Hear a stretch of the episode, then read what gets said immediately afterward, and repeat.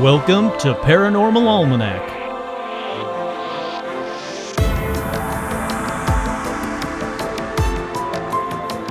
With your host, Kurt Sandvig.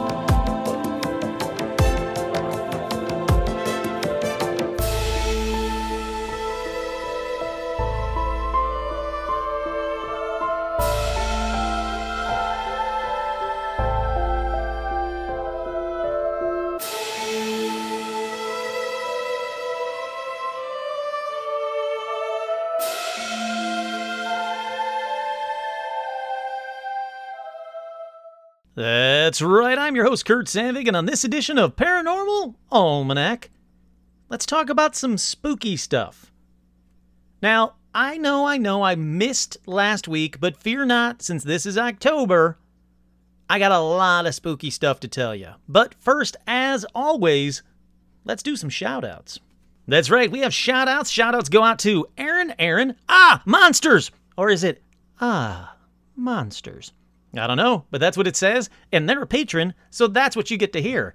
Ah, monsters, I love it. Allie, Alicia, Amber, Andrew, Angie, Ariel, Austin, Autumn, Seth, Carolyn, Chuck, Cole, Dan, Daniel, Devin, Dill, Drake, Edgar, Elliot, Erica, Fabian, Harley, Harvey, Heidi, J Mark, Jade, Jaime, Jason, Jeff, Jenny, Jennifer, Jerry, Jim, Joe, John, Joshua, Joshua, that's Joshua Lehman and Joshua Merman, two awesome guys.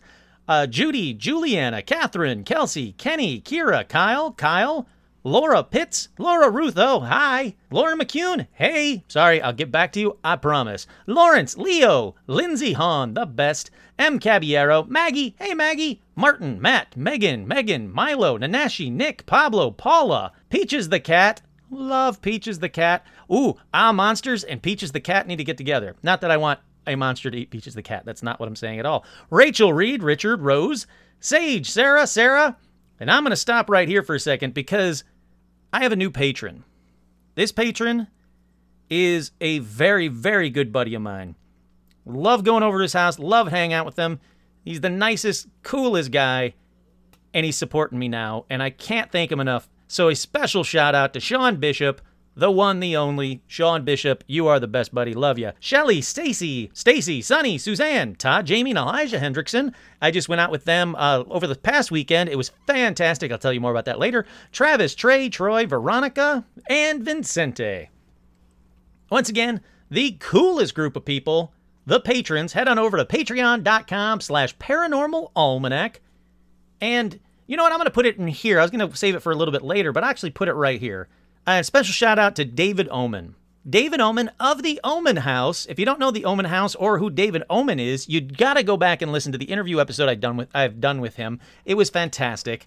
Um, well, David, he's at the house at the end of Cielo Drive. If you've seen Once Upon a Time in Hollywood, you know Cielo Drive. If you know anything about Charles Manson, you know about Cielo Drive. Well, David lives right on Cielo Drive, and he has a brand new book about the experiences that have happened at his house, his own personal mansion on Cielo Drive. I'm going to do a follow up episode, uh, interview, I should say, with David coming up very soon. It's going to be a bonus October episode. But it seems that his house is more haunted than ever, and he has compiled a bunch of encounters in this awesome book that I am actually holding in my left hand. And that book is called Ghosts of Cielo Drive The Afterlife of Sharon Tate and the Spirits of the Oman House. Now, you can go to ghostofcielodrive.com to buy the book. And for all you patrons listening, I got when I was at his house for the um, the book release party. He had a great book release party and invited me. It was very nice. Um, I went with a couple of friends of mine, and uh, I got a couple. Of, I got a copy of the book for myself, and then I bought a copy of the book. He signed it. I'm going to be giving it to one of my patrons. I'll figure it out. I'll figure out some kind of raffle on Patreon.com/slash Paranormal Almanac. So one of you patrons will be winning the Ghost of Cielo Drive, the afterlife of Sharon Tate and the spirits at the Oman House. Spirits of the Oman House, sorry. And it is a fantastic book. Uh, my buddy Sean Bishop, I was just talking about, uh, he actually got a, he went with me to David's house. Uh, it was Sean, Kelly, and a couple other friends of mine, Phil and Lauren. And uh, they seemed to have a good time. Uh, they really enjoyed the house. But uh, but Sean he's more open, I guess you'd say, or more sensitive. Uh, spooky stuff happens around him, is what I'm trying to get to. And there were some funky stuff that seemed to happen around Sean at the house. It's absolutely phenomenal house. If you get the chance, David does open it up for paranormal investigations every now and then. If you get the chance, you have to go and check it out. But, like I said, I've got a copy of this book. Sean read it, said it's a fantastic book. I'm in the middle of reading it. I'm loving it so far. It is a really, really well done book. So, if you want a chance at winning a copy of the book, you got to become a patron. Or if you want to buy a copy of the book, that's ghostsofcielodrive.com. Alrighty, with that, let's get right into paranormal news. Ghost and demons that haunt the night. Strange objects fly through the sky. Shadow people are spending the night again. Black-eyed children knock on my door. A portal to hell opens in my room. Time travel man says the world is changing soon.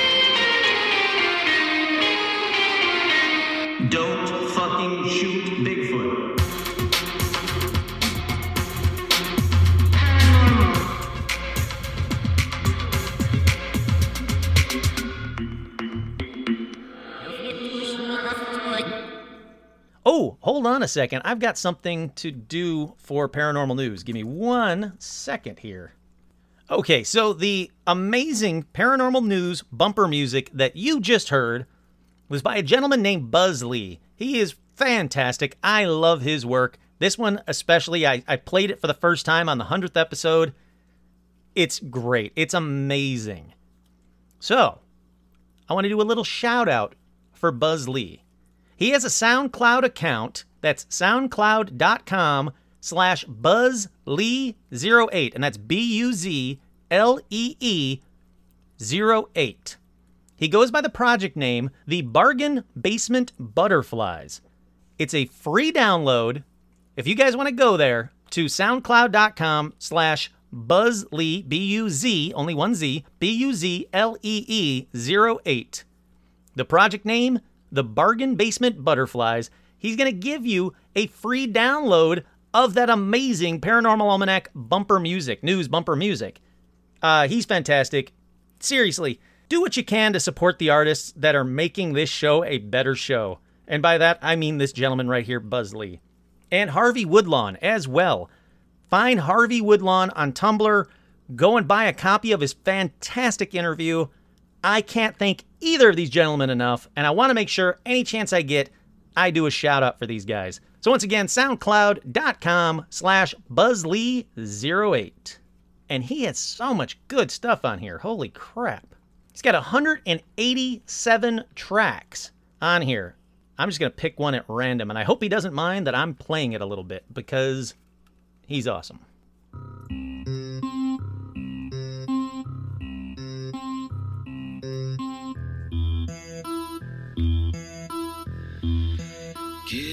The circumstances,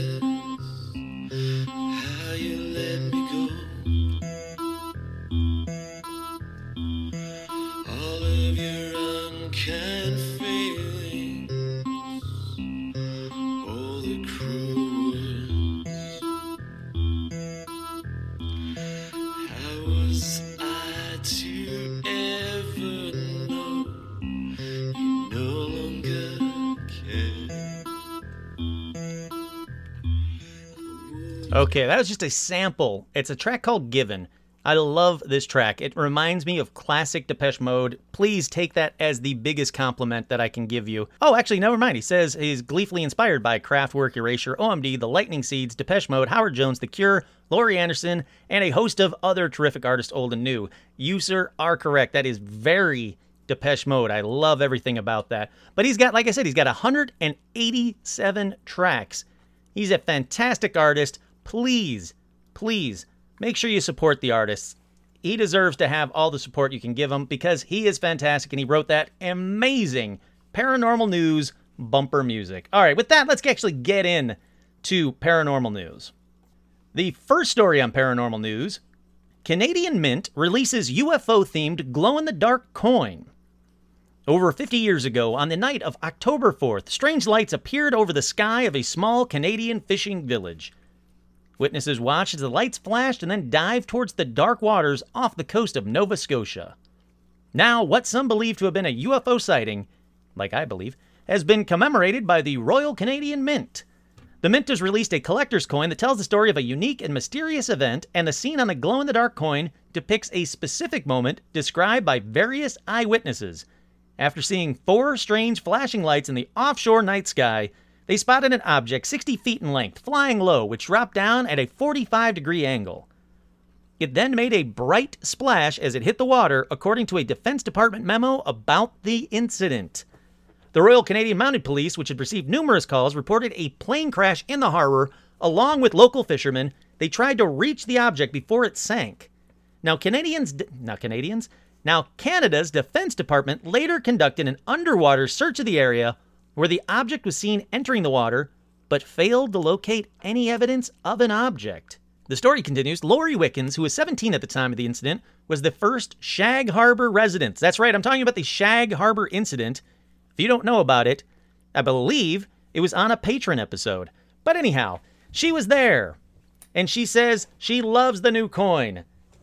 And I gotta say, it is incredibly cool. Mint, Mint spokesman Alex Reeve, Alex Reeves said the coin is definitely one of the top performers and has sold out on their website. It had a limited run of 4,000 and retailed for $129.95.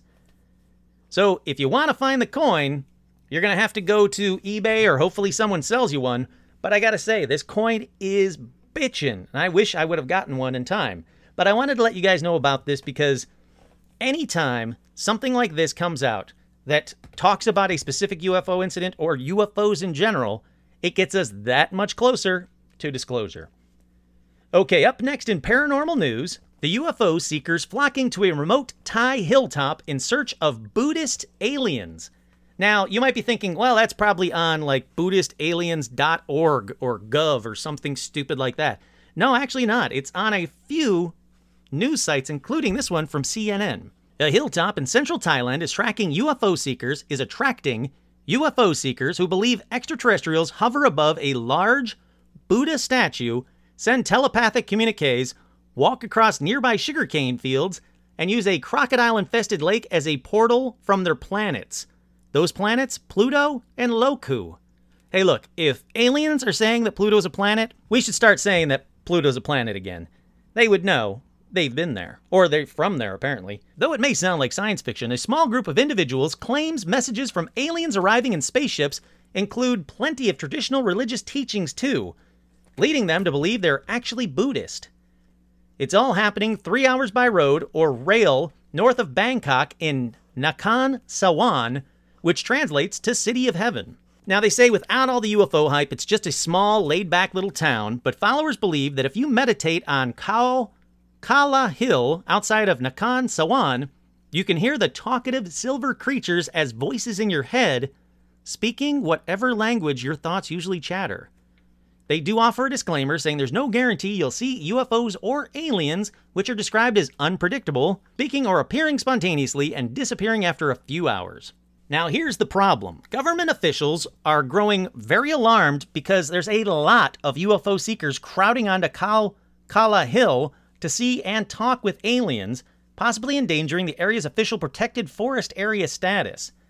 Now, visitors are allowed to climb to the top of the hill and view the large Buddha statue and nearby Buddha footprint, which are, which are places of public worship. But the law forbids anyone from living or staying overnight in such zones, including previous UFO seekers who pitched tents at the site. In August, about 40 officials, including members of the Forestry Department, disbanded a group of Thai enthusiasts at the top of Khao Kala and petitioned a court to ban mass gatherings there. On September 20th, about 30 police and forestry officials confronted Wasana, nope, not even saying that last name, Wasana, lead campaigner for the extraterrestrials, and about 60 other UFO enthusiasts. The group wearing white clothing planned to have a video made while members meditated on top of the hill after sunset in hopes of mind melding with the aliens. Not wanting to be arrested, the UFO followers regrouped at the bottom of the hill on private property, meditated for a few hours, and departed. As for the origins of the hill's supposed attractiveness to extraterrestrials, believers say it all began in 1997 when retired Sergeant Major Churd oh, Chuan Samnon, okay, deep in the Buddhist meditation at home, received mental messages from what he insisted were aliens. He told his family, they scoffed. I asked my father to tell the aliens to show themselves, his daughter said, and the next day, the aliens sent energy to spin my brother and brother in law. She says the two men were yanked up from the living room sofa and spun simultaneously like whirling dervishes out of the house and into the yard. That's pretty fucked up, aliens. Look, she was the one who said, I don't believe in you. So why don't you not spin the brothers? Why don't you spin her? But they said that the brother in law says, I felt like my legs and arms had to spin. I could not control myself for four or five minutes. I didn't feel afraid. We both spun outside. And then there's a photo of him being spun. Okay. Uh, through an upstairs window, Wasana's sister in law says she saw a UFO. It about 10 or 15 meters long at treetop level. They said, I felt dizzy, but when the UFO spun me, I didn't feel dizzy at all. Before my father died in 2000, he taught us how to communicate with the aliens. Today, she says that more than 100 other ties have, have the ability after practicing with her. Look, I'm, I'm not saying this isn't real. I'm not saying it's, you know, BS. I would love to go there, learn how to speak to some aliens, and actually talk to some aliens. I don't know if I want to go spinning around in and outside her house, but besides that, sounds pretty damn cool. The story goes on to say that most alien encounters are reported near the family's home on the outskirts of Nakhon Sawan at Kau at Khao Kala Kaukala Hill, amid the sugarcane fields and Bueng Boraphet Lake, which villagers warn is crocodile infested. The aliens are described as slender, little, silvery humanoids. And it keeps going. I mean, this story really keeps going. But you get the gist of it. If you guys want to go see some aliens, you want to hear them talk to you, if you want to go buy a crocodile infested water and then spin around like a madman outside some Thai person's house, have I got the place for you? Up next in paranormal news, viral video of unidentified lights off North Carolina's Outer Banks has people questioning aliens or military. Now, I have the video right here. I'll make sure I put it up on Facebook. I swear. I promise, I promise, I promise. Hold on. I want to I'm going to get to the video while I'm reading this. So, the video of a mysterious group of lights in the sky captured off of North Carolina's Outer Banks by a man visiting the area has gone viral on YouTube, sparking the classic debate was it aliens or was it military? Is that really the classic debate? Is that like every day someone's like, oh, I don't know, man. Is it aliens or is it military? But anyhow, the video entitled Real UFO Sighting, well, it's gotta be real. It says it right there. Oh, Jesus Christ, shut up. Spooky music, spooky music. The video entitled Real UFO Sighting, so you know it's real, was originally posted to the YouTube account of Williams Guy on September 28th and shows what appears to be 14 glowing lights hovering motionless above the water. Which, I gotta say, that's a pretty apt description. I'm looking at the video right now. 14 lights. One, two, three. Yeah, 14 lights hovering above the water. Yep. Now, the 30 second video shows Guy filming an empty ocean and sky on a boat well with the lights out of frame saying, Look, nothing in the sky at all. Then all of a sudden, Guy turns his camera to the glowing orbs that don't appear to be moving at all. Anyone tell me what that is? Guy continues in the video as onlookers can be heard in the background giving off sounds of shock and amazement at the spectacle. It's 31 seconds long. Hold on. Oh, wait, hold on. Pause. Hey, Guy, if you ever film a video again, film it in panoramic not landscape. Come on, buddy. That's UFO spotting or video filming 101. Come on, dude. All right. Nothing in the sky at all. Then all of a sudden, bam! What is that? Anybody tell me what that is? We're in the middle of the ocean He's in the middle of the ocean on a ferry. on a ferry.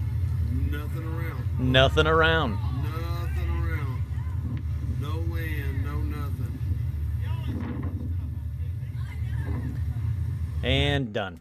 I gotta say that uh, Guy is uh, not very descriptive on his stuff. Well, actually, that's not true. He said, hey, look, there's nothing in the sky. Then over here, what is that? So I guess he's very descriptive on the most baseline level ever. He goes on to say, I'm pretty sure I know what those lights are. Oh, I'm sorry. A former Marine based at the 2nd Marine Air Wing in Cherry Point, North Carolina says, I'm pretty sure I know what those lights are. The base is roughly 125 miles west of Outer Bank.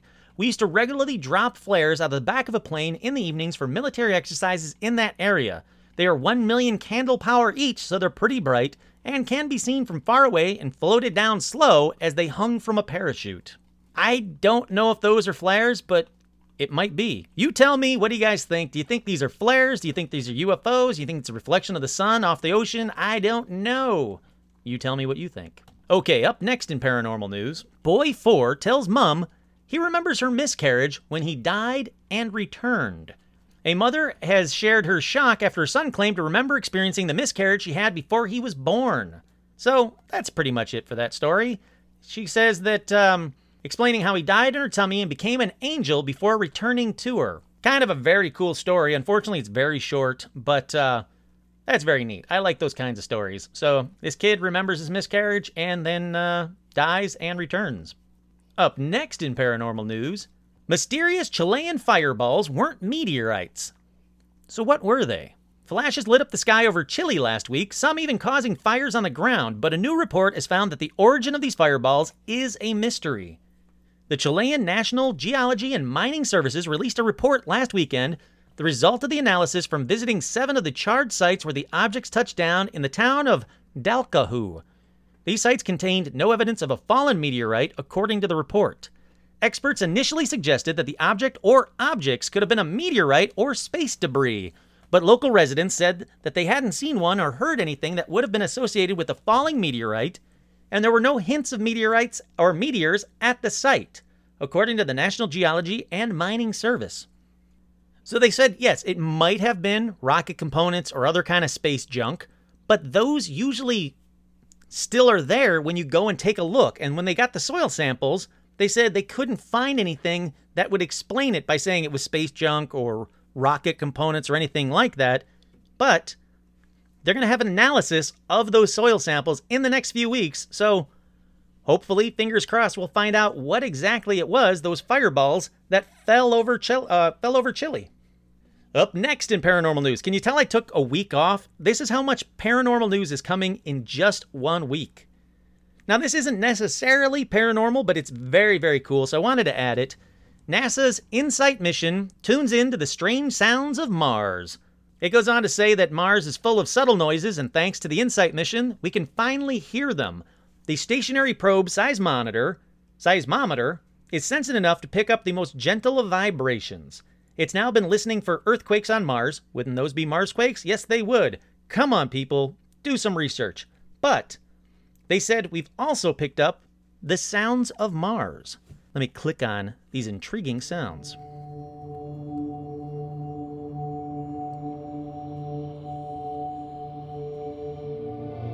Okay, that's just music.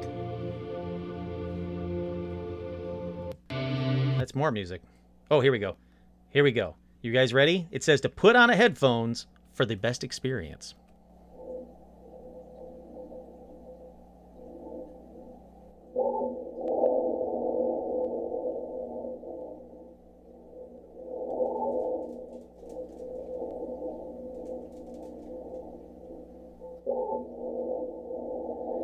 And it kind of describes what's happening. Like that's a wind gust. That's the arm moving. Arm move.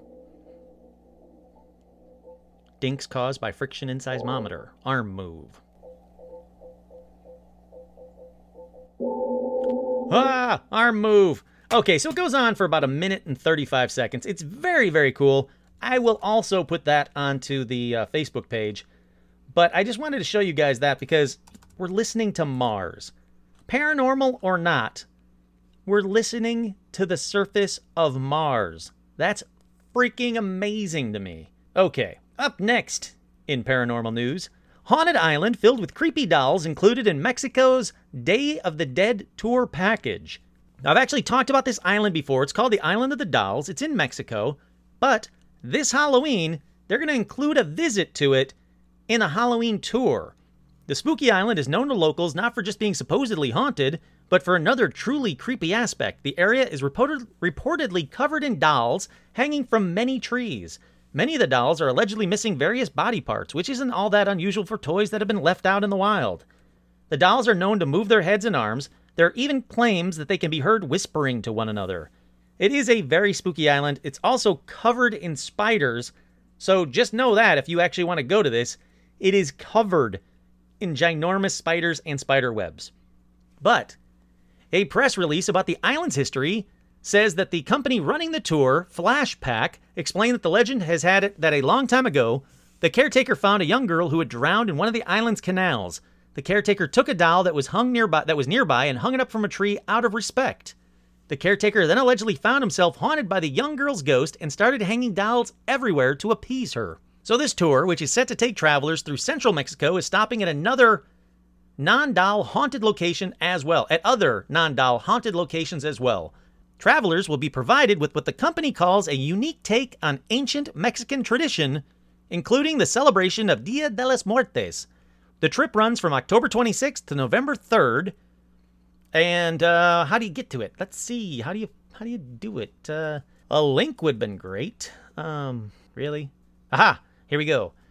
If you want to know more about it, all right. So this one-off adventure runs from Saturday, October 26th through Sunday, November 3rd, and costs three thousand $309. Now, that price includes all accommodations, local transport, meals, and an expert guide. Bookings can be made at flashpack.com. The Sacred Mexico Celebrate the Day of the Dead Tour. So, $3,309. If you got it burning a hole in your pocket and you want to go to a creepy island and a bunch of other cool stuff in Mexico for a haunted tour, this seems to be the only place that you can do it. Once again, that location is flashpack.com, and it's the Sacred Mexico Celebrate the Day of the Dead tour. $3,309. Oh, it's a nine day tour. I guess that's not that bad. You're going to see a hell of a lot of Mexico, so it may seem a bit pricey, but it seems like it's a fairly uh, intense tour. And finally, in paranormal news, if Planet Nine is actually a black hole, it completely changes how we understand our universe. That's right, a team of theoretical physicists have proposed that the mysterious planet thought to orbit the sun at the edge of the solar system may actually be a primordial black hole. So a lot of people think that Planet 9 is exactly where like UFOs come from and where aliens live and everything blah blah blah. Planet 9 is the the mystery dark planet, the one that's going to eventually destroy us as opposed or as as proposed by some crazy um, apocalypse theory or what you, whatever you want to call it. But they're saying Planet 9 might not be a planet at all, it might be a primordial black hole. Bursts of gamma rays may be the key to identifying whether this is primordial black hole even exists. They do say Scientists do say strange things are happening at the edge of our solar system. A number of large rocky bodies, mostly asteroids and comets in the Kuiper belt, are hurtling along at an odd orbit perpendicular to most of the orbits in the solar system. There's very likely something maintaining them on these orbits, says theoretical physicist Jacob Scholtz of Durham University, and that something could be a black hole. Astronomers have long pondered the existence of a, the existence of a mysterious ninth planet which orbits the sun far beyond Neptune and Pluto. In 2016, Mike Brown and Konstantin Batygin rattled the scientific community when they published their groundbreaking paper, which proposed the existence of a planetary body in the outer reaches of the solar system. So it's not just a conspiracy theory anymore. It does seem like something's out there, and these guys say it might be a black hole. Now, that doesn't ruin that. Well, how are the aliens coming from there?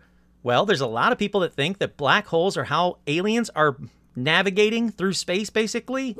They're using them as time vortexes or tunnels so they can get to Earth quicker. Stitch apparently does not agree with that. Okay, buddy, it's cool. Okay, so that about does it for paranormal news. There was a whole lot of paranormal news. Like I said, I can't take a week off without having a ton of paranormal news come up, but that's a good problem to have. So, with that, let's talk about some paranormal encounters that resulted in real deaths. You heard that right.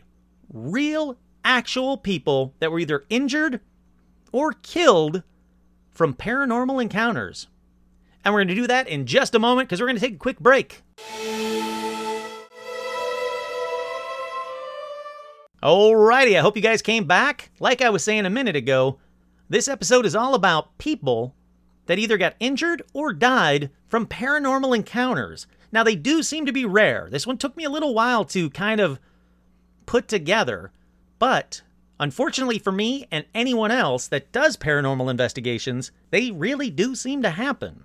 Now, when I started investigating this episode, I really wondered if I could even find one that seemed to be true, and quickly I found, well, I found that there are a few unexplained attacks or even deaths that seem to point to something to do with the paranormal. I'm not saying that ghosts are out there killing people, but something's going on. Now, this first one on this episode is about Robert Buck Larson, or Lorson, but I think it's Larson, who I really feel like I talked about on here before, but I couldn't find him in my list of episodes, so I'm just going to say, I'm just going to tell you the story anyway, I guess. I really thought I talked about this guy, but I guess I haven't. All right. So let's get to Robert. He went to the Villisca Axe Murder House in November of 2014 with his mom and his stepdad. Hold on. Let's take a side journey and talk about the Villisca Axe murder. So, for this part of the story, we have to go back to June 10th, 1912. It was a normal night. The entire Moore family were sleeping. Now, the parents, Joe and Sarah, were asleep in their room upstairs, and their four children were in a room just down the hall. Also sleeping in the house were two girls, the Stillinger sisters, who had come over for a sleepover or whatever and then fell asleep in the guest room on the first floor. So we have a full house of sleeping people. June 10th, 1912. So far, nothing spooky, but then. Shortly after midnight, a stranger entered. A stranger entered through an unlocked door. In one hand, he held an oil lamp, and in the other. All right, well, you guys should be able to guess. I mean, a minute ago, I called it the Villisca Axe Murder House. So, yeah, he had an axe. All right, so this soon to be axe murderer goes upstairs, goes into the parents' room, and, well, starts killing, basically. He hit the dad 30 times with the axe. To give you an idea of how brutal these murders were, just the dad alone, he hit 30 times with the axe. Then the mom, then the kids' room upstairs, then the girls sleeping downstairs. Now, before the stranger left, he took the house keys, locked the door, and was gone. Now, the next morning, the neighbors thought it was really odd there were no children running around and no noise coming from the house, so they called the brother of the now dead dad who entered the house and discovered everyone bludgeoned to death. The police investigation is when the story really gets weird, though. After murdering the Moores and the rest of the, the what the Stillinger sisters or whatever, the killer covered the parents' heads with sheets and the child's faces with clothing. He then went through each room in the house, covering all of the mirrors and windows with cloths and towels. At some point, he took a two pound piece of uncooked bacon from the fridge and placed it in the living room, along with a keychain, and they also found a bowl of water with blood in it where the killer had washed his hands. What was he doing with that two pound piece of uncooked bacon? Don't don't know. Couldn't tell you. Want to get weirder? Okay. Well, the small town quickly heard about the horror scene at the Moore's house, and over 100 townspeople toured the home while the police were doing their investigation. That's right, 100 local townspeople just started walking room to room and looking at the bodies. Now, depending where you get your info, one of the townspeople even took a piece of the dad's skull as a souvenir. Now, I seriously hope that part isn't true. Can't prove it is, can't prove it's not. Now, I get that it was 1912, there's not a lot on TV because there is no TV, but if I heard that a local guy that I probably knew because it's a small flippin' town in 1912 and his family were all butchered, I wouldn't go, oh, we gotta, honey, get your shoes on, we gotta go see this. You know, the Moores, face smashed in 30 times by an axe. Come on, let's go. All right. So investigators continue to receive confessions in the years after the killings, including one from a prisoner in 1931 in Detroit who claimed that an unknown businessman had offered to pay him $5,000 to kill the Moore family. Ultimately, though, each clue and confession led to dead ends, so this murder was never solved. The case ran cold, the house was boarded up, in fact, no sale was ever attempted for a very, very long time. Now, eventually, the house did sell, and then years later, it was reverted back to its 1912 ways and opened as a rental of sorts. Now, that's right, you heard this correctly. To this day, people can rent the house out for $428 a night, mostly for paranormal investigations. And those investigators say that this house is a hotbed for paranormal activity. You can hear children's laughter, and voices are heard by many, many investigators. Now, the investigators also play ball with something the children, ghosts. Something is playing ball with paranormal investigators at the Villisca murder, axe murder house. Now, they also see orbs, bullshit, and mists and shape are seen in photos taken there. The owner of the house says, I have notebooks from the, just the last two years full of what overnight experiences people have had. Very few of them go away without experiencing something. So, it seems like if you really, really, really want to see a ghost, or play with a ghost, or play ball with a ghost, this is the house to go to. It's only $428 a night. But I jumped right past 2014, so let's get back to what I was talking about a minute ago. That's right, Robert Buck Lorson. So, Buck shows up on November 7th, 2014. He had a reservation for that night to do an amateur paranormal investigation with his mom and stepdad. It was just before 1 a.m. when, according to Montgomery County Sheriff Joe Sampson, he says, From my understanding, Robert was alone in the northwest bedroom, and the rest of the party was outside. Now, he had called for help on their mobile two way radios. When his mom and dad got to the when his mom and stepdad got to the room, they found Robert lying on the ground, stabbed in the chest. They said it was a self inflicted knife wound to his chest. That's right, self inflicted knife wound, boom, right to the chest. He was airlifted to Creighton University Medical Center, where he remained in intensive care for several days and then released. To this day, we don't know why he stabbed himself if it was him. If it was indeed self inflicted, we don't know why. From everything I can find online, he has never explained what happened and has refused to talk about anything about that night. Now, it hasn't happened since then, so if you really want a great place to do a paranormal investigation, I'd say go there.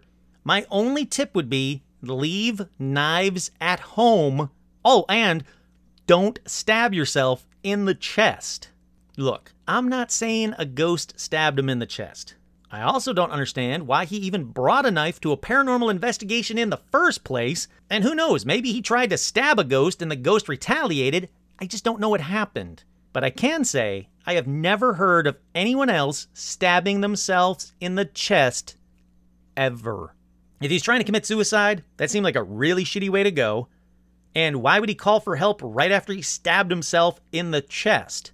A lot, and I mean a lot of websites say that something inhabited him, causing him to stab himself in the chest with a knife. Something dark, something paranormal, but he's the only one who's going to say, and he ain't talking. Okay, up next is another odd story that doesn't really have a resolution to it either. Conspiracy theorists really put on the tinfoil hats for this one. I'll try to tell this story without a lot of the nonsense that surrounds it, and trust me, there is a lot of bullshit when it comes to this next story. His name was Gaurav Tiwari. He was a leading paranormal investigator in India. To give you an idea how good this guy was or how active this guy was, he went on over 6,000 paranormal investigations. Just Gaurav himself went on over 6,000 paranormal investigations. This guy was a rock star in the paranormal community, and a little of the tinfoil hat uh, stuff already, it might have killed him. For you see, on July 7th, 2016, something strange happened. Now, Gaurav's dad, Gaurav's dad says of the incident that his son was feeling, quote, a negative force was pulling him towards it. A negative force was pulling him towards it. Now, Gaurav also told his wife about a month prior to his death, saying, quote, he was trying to control it, but seemed unable to do so. His family all thought he was just working too hard and that when he would finally rest, everything would be better. Spoiler, it wasn't. His father says that he was answering emails while his mother was drinking coffee in the living room. Gaurav's wife, Aria, heard something like a loud noise from the bathroom. She went to check on Guarov and started knocking on the door, but there was no answer. She was banging on the door, open it. The door's locked. She's trying to open it. It was just stuck. After an hour of this, hint, that's way too long to wait, his wife and her in laws broke down the locked bathroom door. Now, when they rushed in, they found Gaurav dead on the bathroom floor with a thin black line running across his throat. He was rushed to a hospital but pronounced dead. Police said there were no signs that anyone else was in the bathroom, and officially, his death was ruled suicide. Now, again, I'm not saying a ghost killed him, and to be serious for a second here, sadly, suicide and depression aren't always apparent. He could have been cheerful right up to that moment, and then when he was in there in the bathroom by himself, he might have just succumbed to depression and killed himself. Now, a lot of people in the paranormal community, though, think that he was either killed by a ghost, a demon, or whatever, or that he knew too much about something and was silenced, which to me is dumb. Because I like to think I know too much about the paranormal, but I don't think I need to be killed because of it. Who benefits from his death? It just makes no sense. That that whole tinfoil hat, oh, he knew something and the government was trying to shut him down, or the people, or the man, or whoever, or the Illuminati, whatever it is, was trying to shut him down. It just doesn't make any sense to me. Me personally, I think he had a sad moment of depression and just ended his own life. I think the way he chose to do it was really odd, unusual.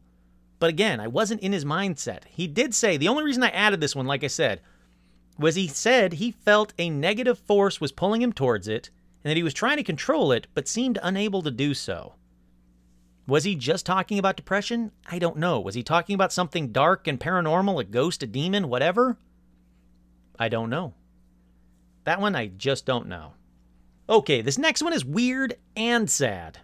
It's about a girl named Estefania Gutierrez who, right after she performed a seance in an attempt to contact a classmate who died in a biking accident, well, something bad happened to her. The story goes that a teacher interrupted the seance, and when she did, she saw a weird trail of smoke go right up Estefania's nose and into her mouth. Shortly after, Estefania started experiencing seizures and hallucinations and started talking about how she saw evil shadows. And if all that wasn't bad enough, she also started barking at her brothers.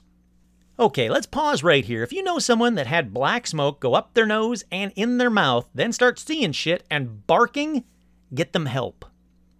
Don't wait to see what happens next. Nothing good ever follows that. Case in point doctors couldn't find anything physically wrong with Estefania, so she lived happily ever after, right? No, she died. Died in her sleep within six months of the seance. Boom, dead, over. Again, you know somebody that just starts barking at you? Try to get them a little bit of help. They have black smoke go up their nose and in their mouth, then start seeing weird paranormal shit, then start barking at you. Get them help immediately. Don't wait six months. Nothing good is ever going to come from that. Okay, for this next one. Wait, how are we doing on time? Nah, screw it. I'm going to keep going. Okay, for this next one, we're going to have to go back in time a bit. Back in time to 1804 to West London's Hammersmith district, where people started seeing a quote, terrifying apparition in the graveyard. Just a fun fact I misspelled graveyard and it says gravy yard, but I'm pretty sure they were not seeing a terrifying apparition in the gravy yard. Okay, so the seeing it in the graveyard, the townspeople reported seeing a figure in white, sporting a glass eye and horns, who would emerge suddenly from the spooky shadows, wailing, moaning, and writhing before passerbyers themselves. I know I've done this already a few times in this episode, but let's pause right here for a second. How do you know that a ghost has a glass eye? I'm not asking you a riddle or a joke or anything like that. I truly want to know how anyone would ever be able to say, hey, that ghost that I just saw, that ghost had a glass eye. Was he popping it out and spinning it around and showing it to you? Or Was it spinning like Mad Eye Moody? How do you know it's a glass eye? All right, sorry. That was my little tangent there. Okay, back to the story. Now, being that this was 1804, everyone overreacted. A pregnant woman said that she was attacked by the glass eyed horned ghost, and a wagon driver, horse driven wagon, a wagon driver was so scared driving by the graveyard that he abandoned his horse, his wagon, and the passengers in it and just made a run for it.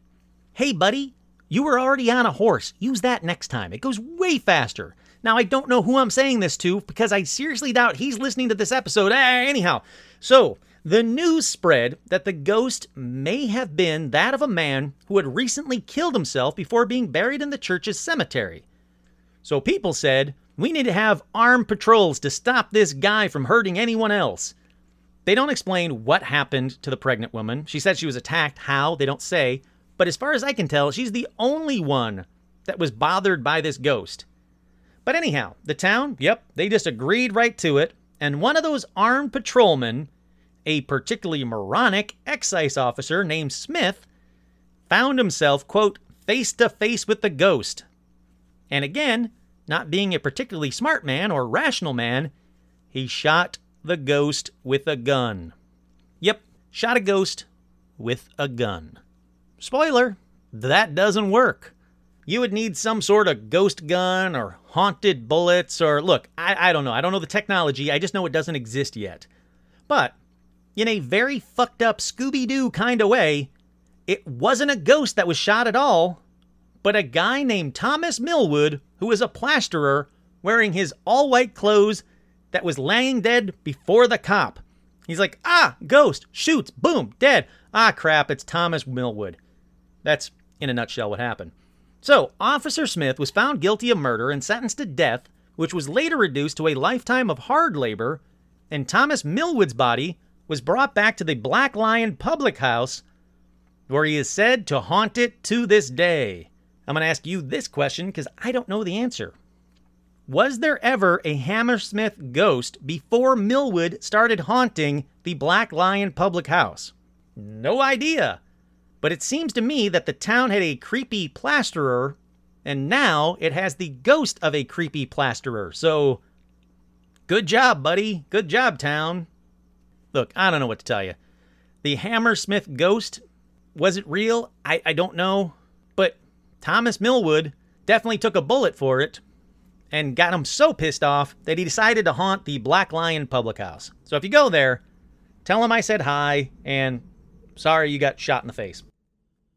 Okay, this next one takes place in Alcatraz. Hello, everyone. I am a park ranger and I will be leading you on the tour. All of the park rangers here at Alcatraz were at one time guards, myself included. My name is John Johnson, but everyone here calls me Vicky. Will you please follow me? That's right, we're in Alcatraz, and if you haven't been to Alcatraz yet, let me just tell you it's terrifying. The thought of being in prison there is insane to me, but it's also a really cool, pretty haunted place as well. Now, this story is all about one haunted location in cell block D known as the Hole. The Hole is said to be the coldest part of the prison, even in summer, to this day. It is 20 to 30 degrees cooler than any other part of Alcatraz. And its cells were used for solitary confinement. Give you a little bit backstory. The cells feature a sink, a toilet, and a dim light bulb that was controlled by the guards. Inmates slept on mattresses that were taken away during the day, and it had a shit ton of paranormal activity. They heard sounds in the middle of the night. Floating blue lights and figures were seen often. They heard moaning and the clanking of chains in cells which were known to be unoccupied. The final cell in the hole was called the Oriental and was basically a steel sensory deprivation chamber with only a hole at the bottom, so, you know, now you know how pleasant it was there since the 1940s.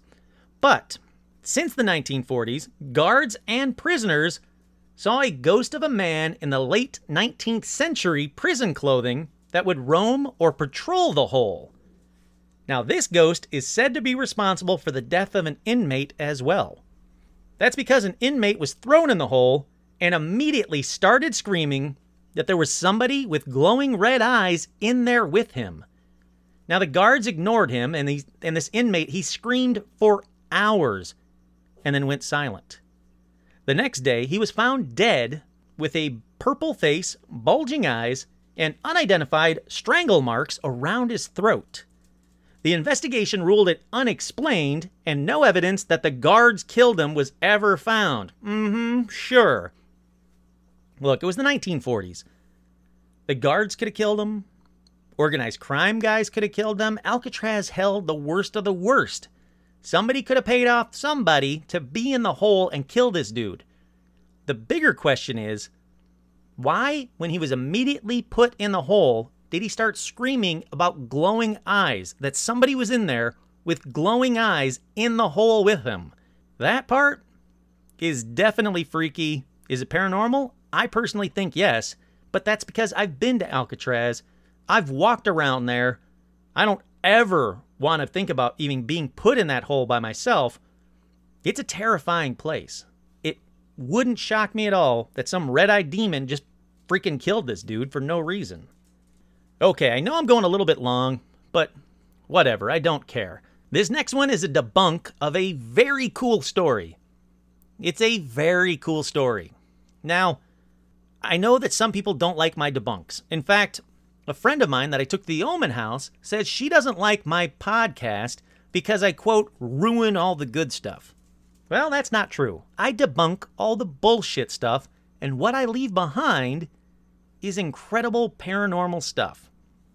My other friend Sean said, and I love this quote. This is like the best quote of Paranormal Almanac I've ever heard. He said, You know, Kurt, Paranormal Almanac is like a paranormal distillery. You distill all the bullshit, and the paranormal stuff that's left, that's the good stuff. So, thank you, Sean. I do agree. But here's a debunk, again, of a very cool story, but it's too good to be true of a ghost story. Remember, this one's fake, and it should be very obvious to you that this one's fake, but a ton of websites talk about Carl Pruitt's ghost and swear it's a true story. It's not. Remember that. Okay. So the story of Carl Pruitt's ghost starts in 1938 in Pulaski County, Kentucky. A carpenter by the name of Carl Pruitt is said to have returned home from work to find his wife with another man. Ha! Carl freaks out and strangles his wife while the guy hightails it out of the bedroom window. Now, Carl comes to his senses and sees his dead wife at his feet, so he goes over to the dresser, gets his gun out, and offs himself. What's the matter, pal? What is it? so he, uh, where was I? Uh, something. Oh yeah, and he offs himself. So Carl's wife's family buried her far away from Carl in another cemetery, and apparently Carl's ghost gets all pissy about it. How do we know? Well, visitors to the graveyard began to notice a discoloration on Carl's gravestone that gradually came to resemble a chain across the grave. Why? Who knows? The story never goes into that detail. Okay, so it becomes an attraction. This chain mark across a grave. 1938, maybe it's small town. It is definitely a small town. But anyhow, becomes an attraction. A bunch of kids go to see Carl's fucked up grave. One boy throws a rock at the grave, and a piece of it gets chipped off. Now, I know they mean that he threw a rock at the headstone, but every version of the story says he throws a rock at the grave. That's just shitty storytelling 101. So the boy, James Collins, now he has a name, leaves on his bicycle and on his way home, he has a freak accident that ends with him dead next to his bike and the bicycle chain wrapped around his neck. Remember, the story you are currently hearing is bullshit. Okay, so the kid's mom immediately says, The ghost of Carl killed my boy. And she takes an axe over to Carl's grave where she smashes his grave into pieces. Again, not his headstone. The stories all say grave. Dum da dum dum dum. Okay, the next day. Feeling much better about smashing up a random headstone, the mom is killed while she was hanging laundry on a clothesline. That's right, she slips and falls, gets wrapped up in the clothesline. Bam! She dead. So someone she knows goes to Carl's grave, and what does he find? That's right, a completely intact headstone with Carl's name on it. Dun dun dun. But we aren't done with the bullshit yet. Because a random farmer was riding by the graveyard with his family in a horse drawn carriage. Remember, this 1938, when he, for no apparent reason, decides to confront Carl. Because of course he does. The farmer takes out a revolver and shoots several bullets at the gravestone. I'm adding the word gravestone, chipping off a piece once again. Yay! Obviously, nothing bad happens to the farmer, and Carl's ghost has now been axed and shot. He stays dead, right? Nope. As a result of the gunshots, the horses get spooked and run out of control, causing the carriage to crash. While they're crashing, the reins wrap around the farmer's neck. Yeah, you know what bullshit happens next. Blah, blah, blah. Gravestone's intact the next day. Again, don't shoot at ghosts. Don't fucking shoot Bigfoot. Now I gotta add don't fucking shoot at ghosts. It doesn't do anything except piss them off. But this bullshit continues. Now we have a local congressman who was contacted and he dispatches two police officers to the gravesite to look into the matter of what? I don't know. How are they supposed to look into this, you might ask? Well, don't because it doesn't matter. It's all fake anyway. So, the police arrive at the grave and began to look for evidence. And they took several photographs of the site. While there, one of the officers began to laugh and joke about the ghost and his supposed curse. Mm hmm. Because that's what you do. Now, as he's leaving, the officer noticed a light in the rearview mirror of the police cruiser coming down the coming from the direction of Pruitt's grave. Now, he initially assumed it was just a reflection, but as he drove further away, the light grew closer. The light continued to pursue the police car no matter how fast the officer went. His partner pleaded with him to slow down, but the officer sped up and lost control of the car, crashing it between two posts linked together by a chain. Yeah, I know. What happened? Well, that officer was decapitated by the chain that had been hanging between the two posts. That some moron goes out at night, yada, yada, yada, he's dead, headstone's fine. Okay. Now in the story, everyone says fuck everything about Carl and his dumb gravestone and that cemetery, and every member of the community who had family members laid to rest in that cemetery had the remains moved elsewhere. So all that remained was the grave of Carl Pruitt. Ha! Take that, Carl! Then in 1958, it was destroyed once and for all when a strip mining operation decimated the grave and the land around it, thus ending the curse of Carl Pruitt's ghost. Okay, fun fact time. There was never a Carl Pruitt. There was an Enos C. Prewitt, P R E W I T T, but not a Carl Pruitt, P R U I T T. And Carl, or I'm sorry, an Enos C. Prewitt did die from a self inflicted gunshot wound to the brain at 43 years old on November 7th, 1910. Now, remember, it's supposed to happen in 1938, the ghost of Carl Pruitt. That's when he comes home, sees his wife, and starts this whole bullshit. But the only person that even remotely matches is an Enos C. Prewitt. It's around Louisville, Kentucky. So, there's the kernel of truth to this bullshit story. There were no strange murders. No little boy named, what was his name? I already forgot it. James Collins was killed. There was no bicycle chain around his neck. No cops were killed, either dead or investigating the graves for that matter. No cops were ever called to investigate a grave.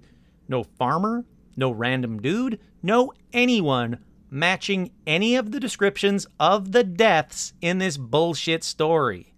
I checked every newspaper in the area, around the Times.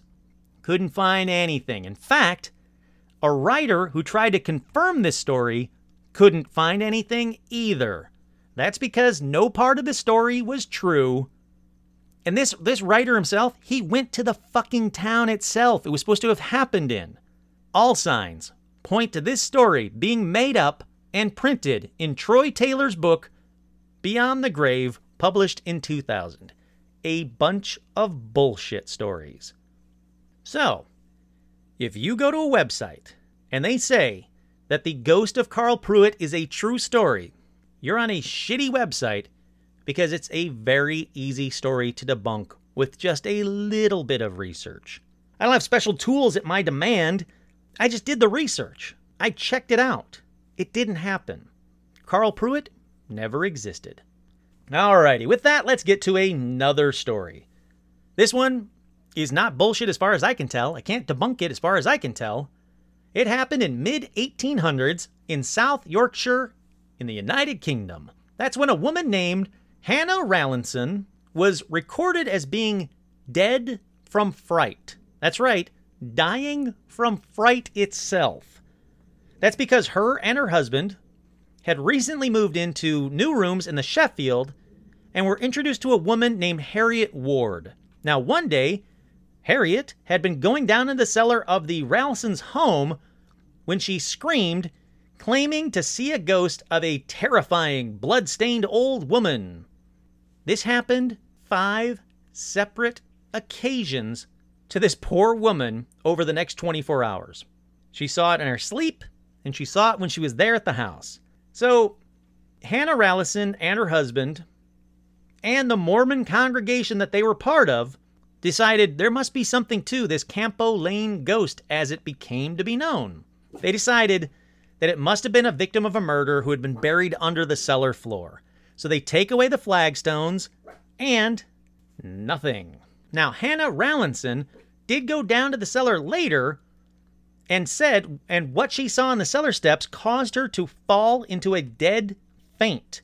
Now, it was reported in the local newspaper that she had seen a woman in white who had rushed at her before vanishing. All right, so Hannah was taken to another room on the first floor where her friends tried to revive her.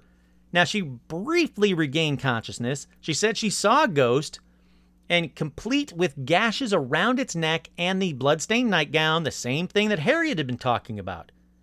Now, apparently, in that brief interaction, the ghost told her, Hey, my name is Elizabeth Johnson, and I was murdered by William Dawson, her nephew, over a century earlier.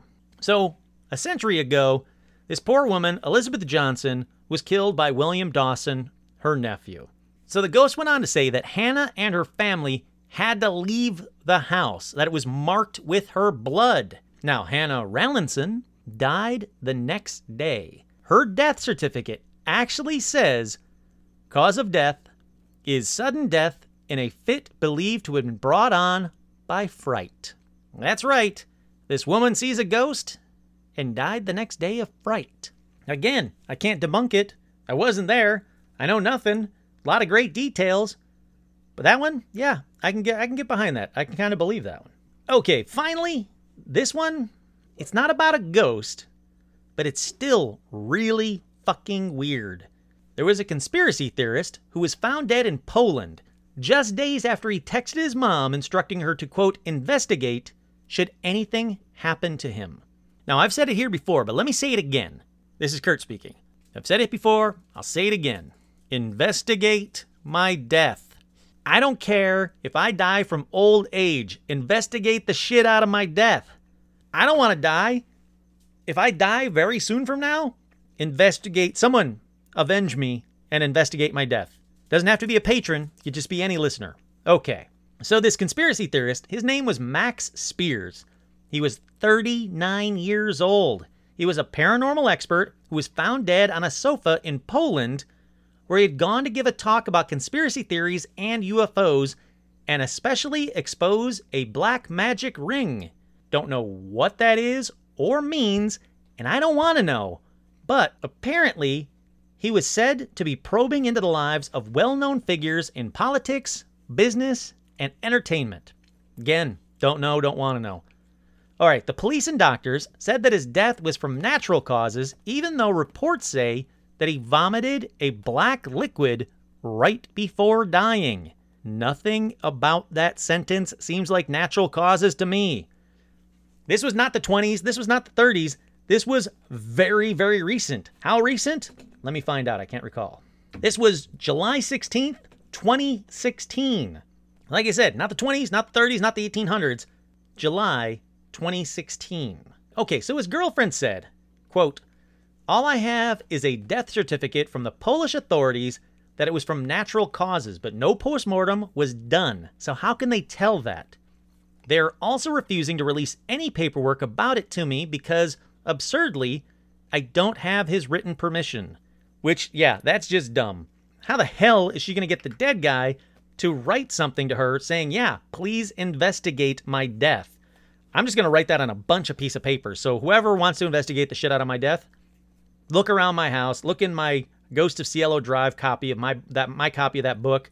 There'll be a piece of paper saying, "Please investigate the shit out of my death." Okay, so in a text to his mom just days before his death, Max wrote, quote, "Your boy's in trouble. If anything happens to me, investigate."